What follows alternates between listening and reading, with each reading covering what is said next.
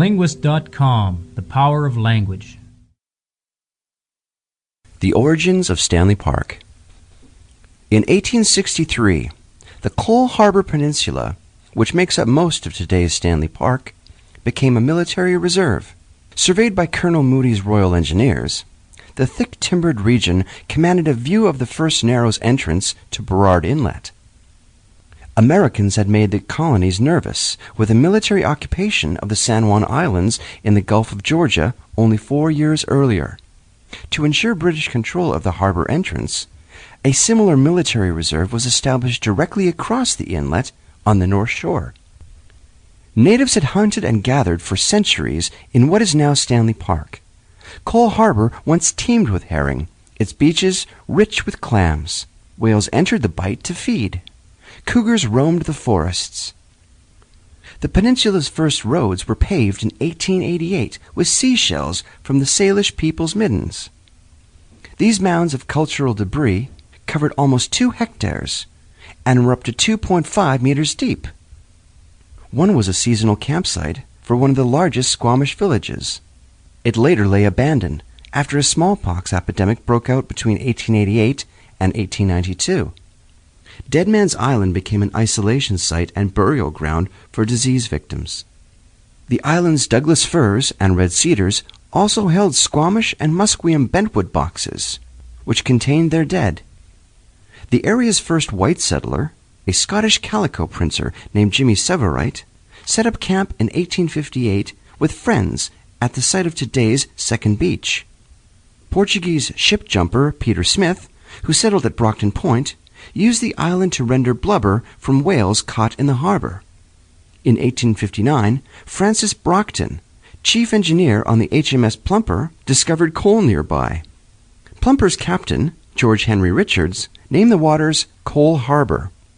In the early 1860s, a Squamish village of four homes and a lodge, called Whoi Whoi, meaning masks or great village, stood at the site of today's Lumberman's Arch. It hosted huge potlatches attended by thousands of native people. In May 1868, John Gassy Jack Deighton applied unsuccessfully to lease land to start a fishery in what is now Stanley Park. Five logging companies operated in the forests of the park to be. Large stumps in today's park still bear the notches from loggers' springboards used for standing support while wielding a cross-cut saw. Most of today's trails in Stanley Park owe their start to logging, where they began as skid roads. Even before the area was declared a park, Lachlan A. Hamilton, land agent for the Canadian Pacific Railway and a Vancouver alderman, surveyed its first roads. The perimeter road of today's park is virtually identical to Hamilton's original routing. Vancouver newspapers began to discuss the future of the military reserve, which was no longer needed for defense as a park. But the major initiative for the transformation came from a powerful land speculator, Arthur Wellington Ross. A park of untouched forest offered a valuable drawing card for realtors whose property was near. Ross co owned adjacent property with F.C. Ceperley, head of one of Vancouver's most successful real estate companies, Ross and Ceperley. Ross pitched his vision for a park to his friend, the influential William Van Horne of the CPR, even boating him around the reserve for a first hand look.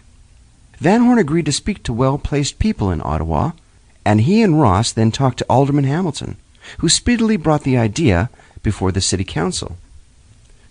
The first resolution of Vancouver's first City Council was a request to the federal government on May 12, 1886, to grant the first Narrows Military Reserve to the city as a park. A year later, the federal government established Stanley Park on a leasehold basis. Mayor David Oppenheimer officially opened Stanley Park on September 17, 1888, declaring it a place where Vancouver's 6,000 inhabitants could spend some time amid the beauties of nature, away from the busy haunts of men. Several weeks later, Oppenheimer had written to the CPR's Sir Donald Smith in Montreal, asking him to name the park on behalf of Vancouver.